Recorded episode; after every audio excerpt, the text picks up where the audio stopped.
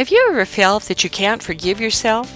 Or that you've done things so that God can never use you for anything significant? If so, I have great news for you. Hi, I'm Yvonne Prehn, and welcome to Bible 805. In our lesson today, we're going to learn about God's great forgiveness and love that's titled David, Great Sins and Great Mercy, but Always a Heart in the Right Place, Part 2. Now, where we left off on the last lesson is we talked about how David was a man after God's own heart and how he lived much of his life in constant awareness, if not always constant obedience to God. We talked about his sin with Bathsheba and how God forgave him, but there were consequences. His son died, and eventually other sons, including Absalom, revolted and caused a lot of pain and trouble, and just terrible things happened in his kingdom. But but a less discussed sin with big consequences was also in his life. David was not a good parent. Now, remember when we read Bible narratives, the sections don't always stop and say, now you should do this, you shouldn't do this, this is what will happen next, because we're supposed to know. Now, remember, in the Old Testament, in the Pentateuch, in the Law, in the first five books that David was obviously very familiar with because of his writings and his songs and his psalms and a lot of the things that he did, it talks about how children should be raised. It talks about how they should be taught about the Lord, how they should be punished when they've sinned, how parents are responsible to do a lot of these things. But it seems that David failed greatly as a parent. Some really horrible things happen. One son rapes his half sister. Another son kills him because David doesn't do anything about it. That son runs away. And what does David do? And apparently, from what we can see, nothing, but he just kind of retreats and pouts. And you're thinking, this is David? but that sin had huge consequences. The son that killed for his sister's honor, so to speak, was Absalom. He returns finally to the land, but David won't see him. He sort of, after he runs away and then David says it's okay for him to come back, then he comes back and then he won't see him, which was really really a dumb thing to do. Um, finally, he does, but Absalom harbored great resentment, resentment, and actually, it seems like real hate uh, to his father for doing that. A conspiracy builds, and finally, there's open rebellion. Now, God delivers David, Absalom is killed. David mourns him until Joab, in, who is his general, encourages him to basically, as we would say today, man up and be grateful that your troops won the battle. And so David does do what he needs to do. Other conspiracies follow, but David's victorious and he continues to fight battles. Now, his next sin, this one is one with really huge consequences because it doesn't just affect him and his family, it infects all of Israel. This is where the sin of his numbering the people. This is in 1 Chronicles 21 and Samuel 24. Now, this is a very confusing situation, and Bible commentators are not at all agreed on even exactly what the sin was. But somehow David was incited to number the people. Now, remember, temptation is not a sin. Uh, just being encouraged to do something or tempted to do something is not a sin. But David gave in and he did it. Temptation is oftentimes a test that God allows for us to learn something about ourselves. The Bible teaches this again and again. He talks about how He tests people to see if they will be strong in it. Not because God needs to know, but we need to know. But David, bottom line, was not. He caved in. Now, we don't know even exactly why.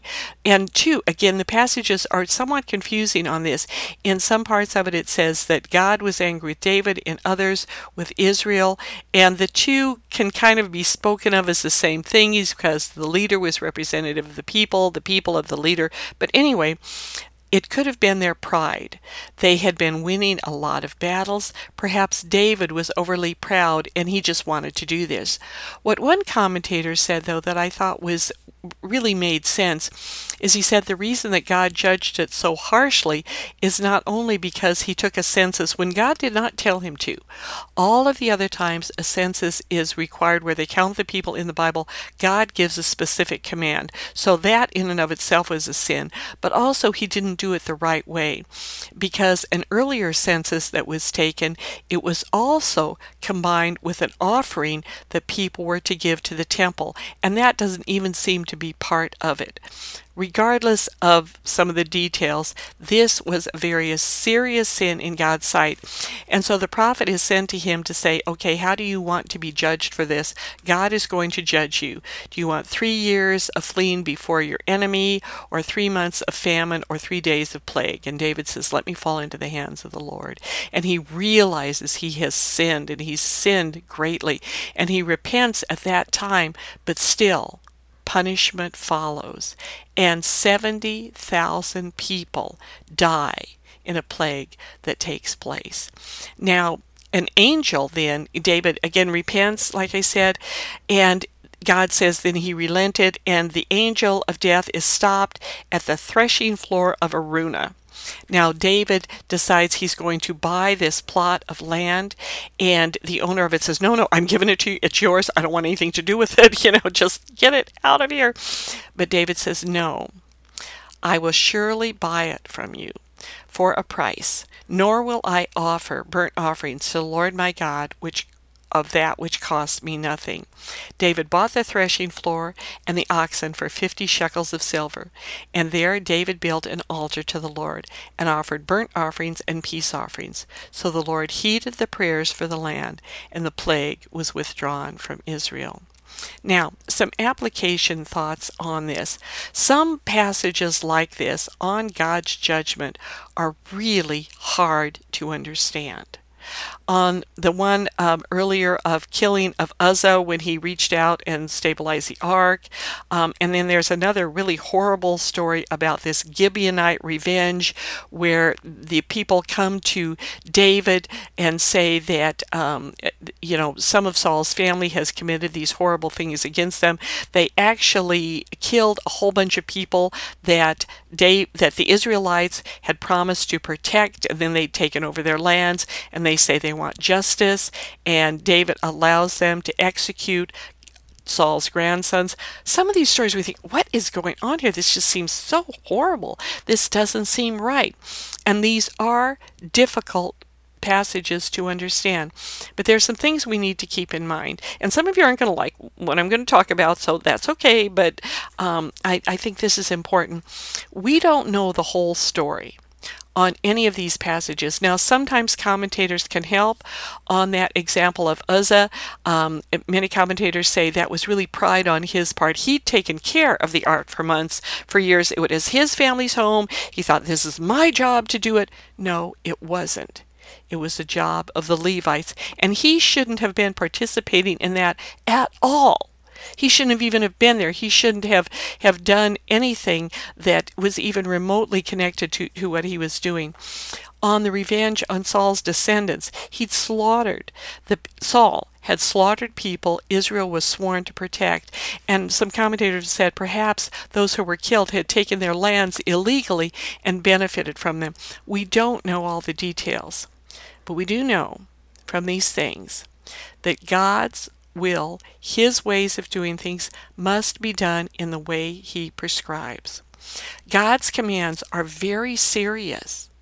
When he says something is wrong, it's wrong. When he says we're supposed to do certain things a certain way, he means it. And today that has not become politically popular.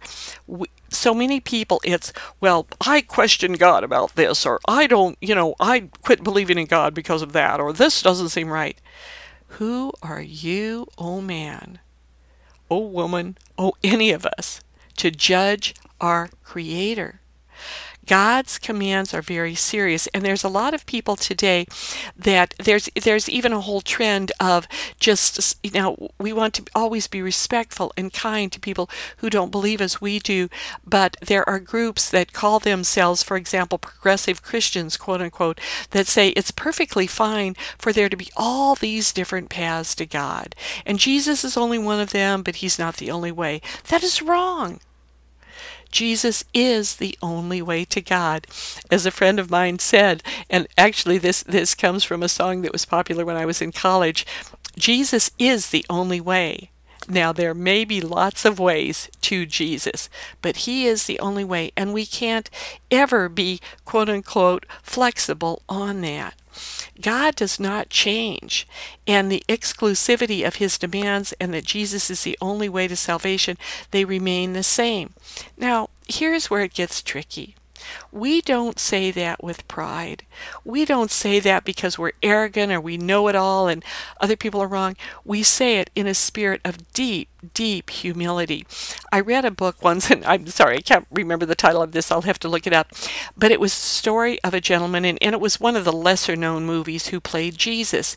And he said that he was really struggling over this one particular scene where he was supposed to really challenge some people.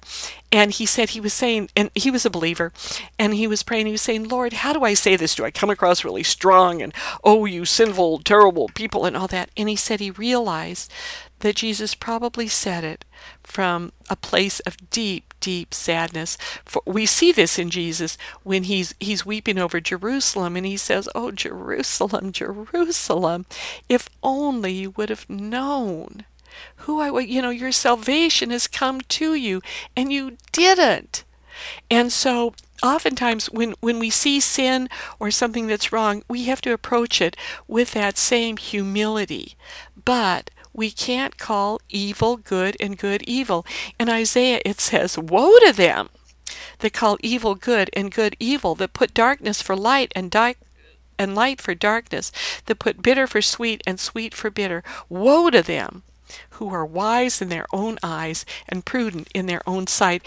In other words, woe to those people who think their way is the best way, that they know what to do. And I was thinking it, it, it's like that in many areas, and it's kind of like back at the Tower of Babel. The people wanted to join together, they wanted unity, but they weren't doing it God's way. That isn't how what he wanted for them and, and he had to scatter them.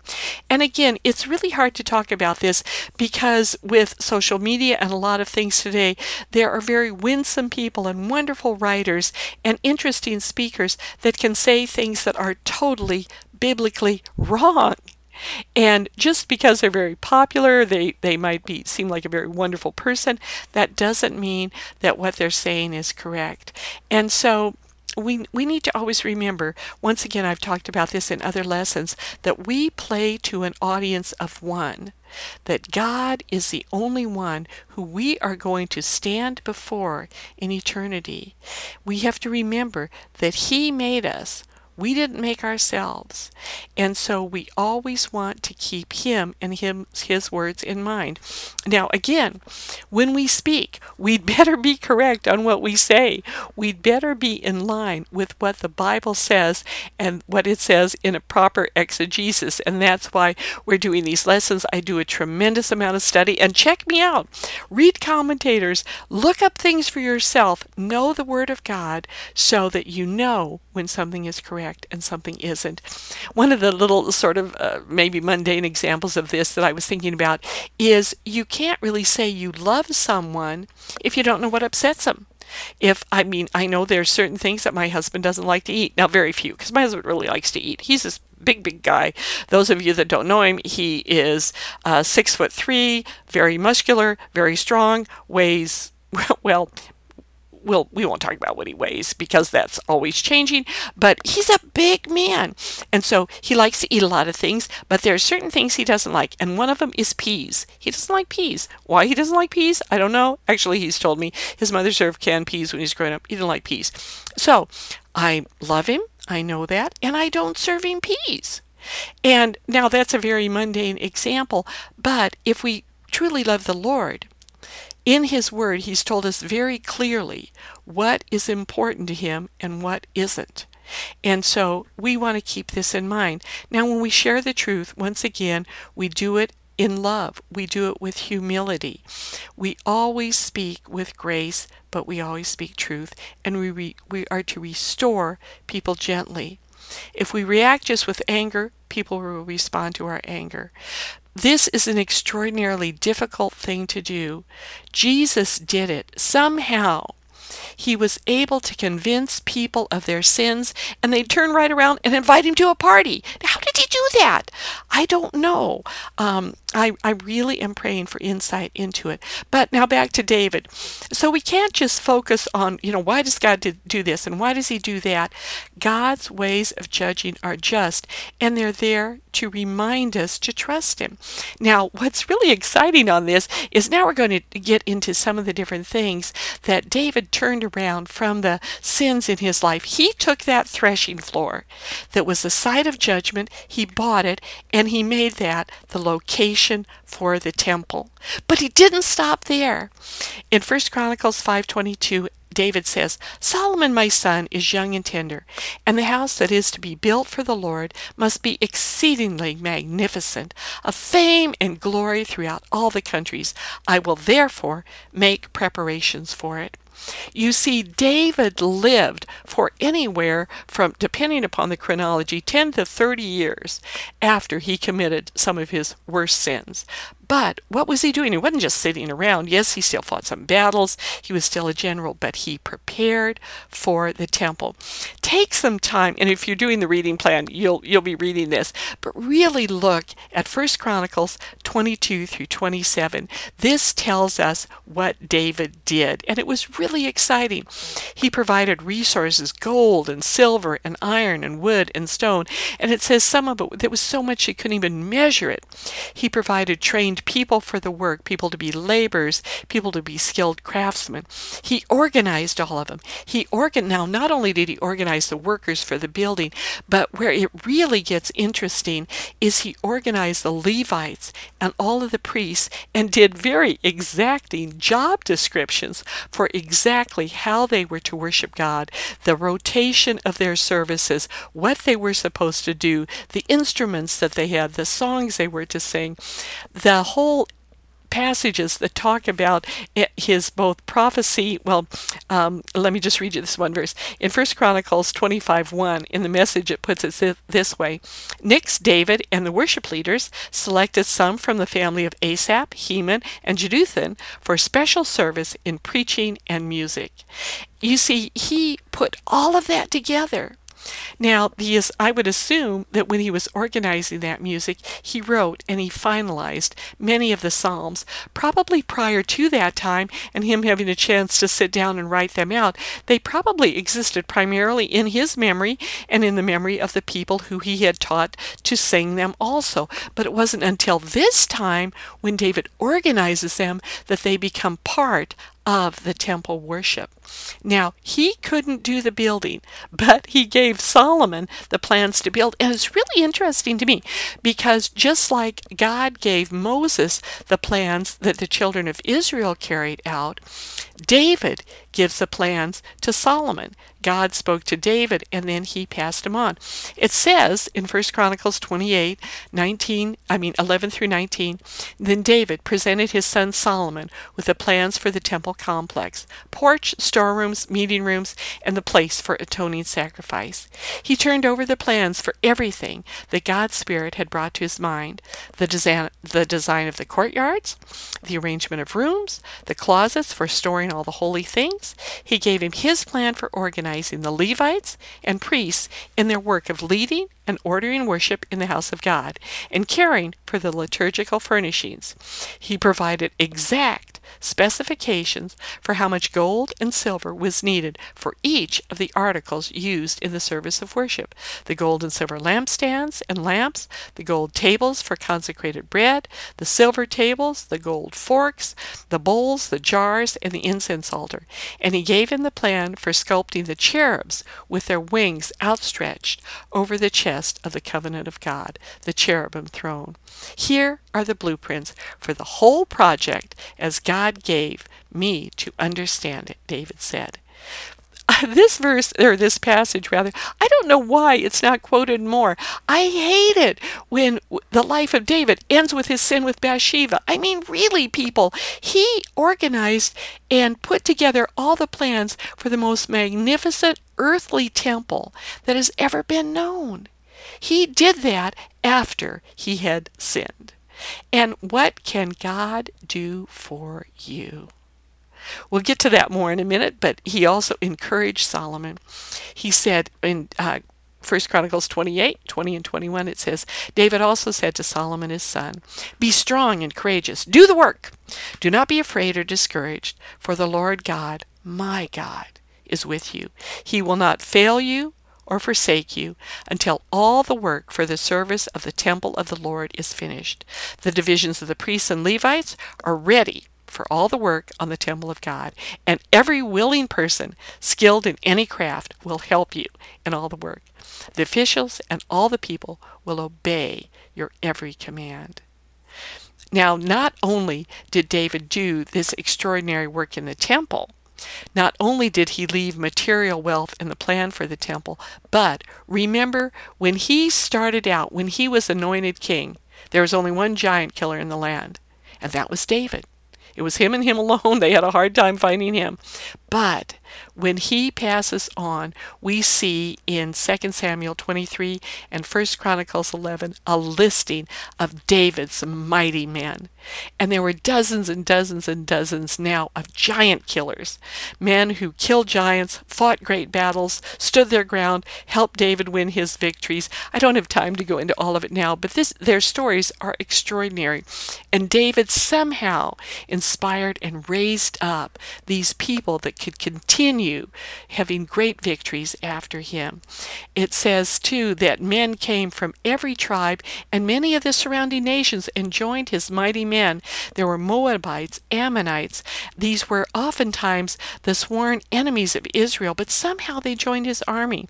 And then, too, we kind of just read this in passing, but it's important. Uriah the Hittite that was Bathsheba's husband. We just know him as Bathsheba's husband, but we forget the Hittite. This was a powerful empire. It was an enemy of Israel. They were displaced after the Exodus. And what this this shows us all of the people and they come from so many different places that David welcomed into his army people from every nation who wanted to fight for God. And I think this is really a picture of the church that people that says from every tribe, tongue, and nation will come together someday to serve God. And David really pictured that. The final application on this is David did not let sin define his life.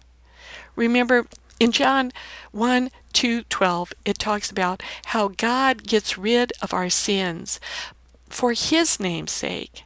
Jesus died on the cross so that we would have access to God. God wants to have fellowship with us again. We're not beating on his door. We're not begging him. He wants to love us again.